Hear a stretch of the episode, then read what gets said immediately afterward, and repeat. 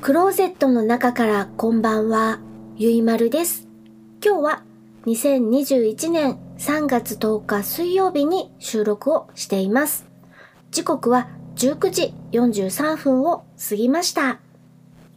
夕張の外の気温はマイナス3度。お天気は晴れ。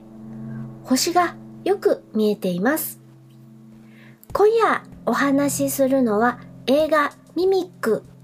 1997年アメリカ制作の映画のお話をします。監督はギレルモ・デルトロさん。出演はミラ・ソルビノさん。ジェレミー・ノーサムさん。アレクサンダー・グッドウィンさん。他です。映画ミミックの本編の URL は Amazon プライムと YouTube のリンクをエピソード概要欄に載せています。見てみてください。監督のギレルモ・デルトロさんはメキシコ出身の映画監督、脚本家、小説家です。日本のアニメ、特撮も詳しくて、今夜お話しする映画ミミックの他に監督作品いろいろあります。例えば、2013年パシフィックリムの監督脚本をしていて、それから2017年作品名シェイプオブウォーターでアカデミー賞作品賞と監督賞を受賞しています。映画ミミックのあらすじをお話しします。ジャンルは SF サスペンス。近未来のニューヨークが舞台です。ニューヨークでは子供たちだけが重症化してしまう伝染病が流行っています。伝染病を媒介する虫がいまして、それは私がとても苦手な虫でして、口にするのも嫌なのです。だから言いません。あの虫です。黒っぽくもあり、茶色っぽくもある昆虫です。カタカナ4文字で最初の文字が5です。英語だとコックローチ。コックローチと音が似ているので、夜の有力ではカタカナ4文字5で始まる虫のことをチュッパチャプスと呼びます。ヒロインは昆虫学者のスーザン。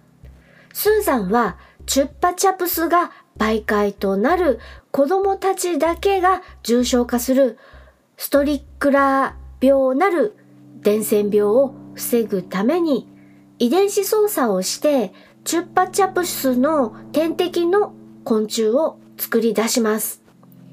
その昆虫の名前はユダの血統という名前です。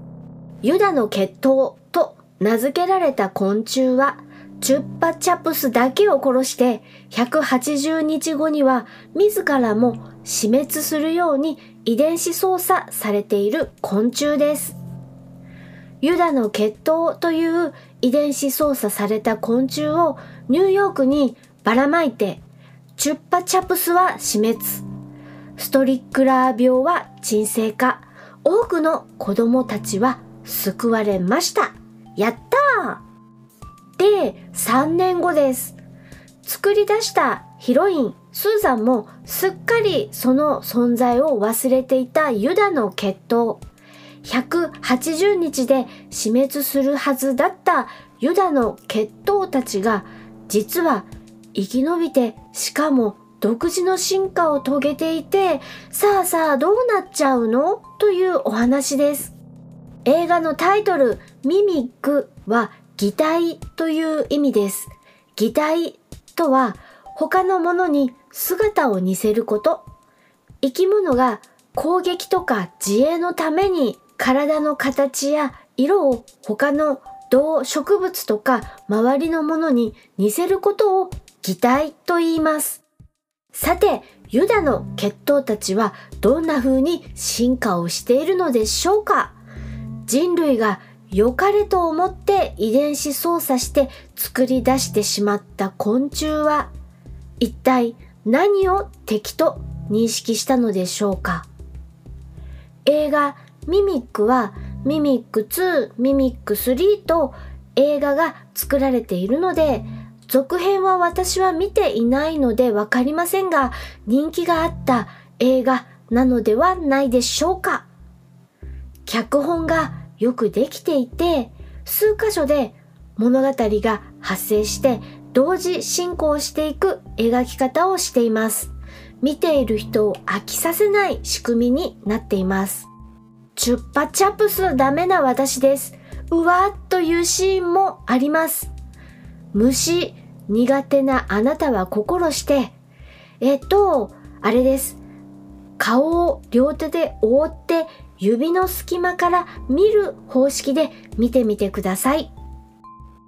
人間が作り出してしまった昆虫、映画ミミックのお話をしました。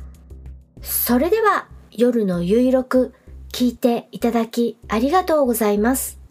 北海道夕張からお話はゆいまるでした。おやすみなさい。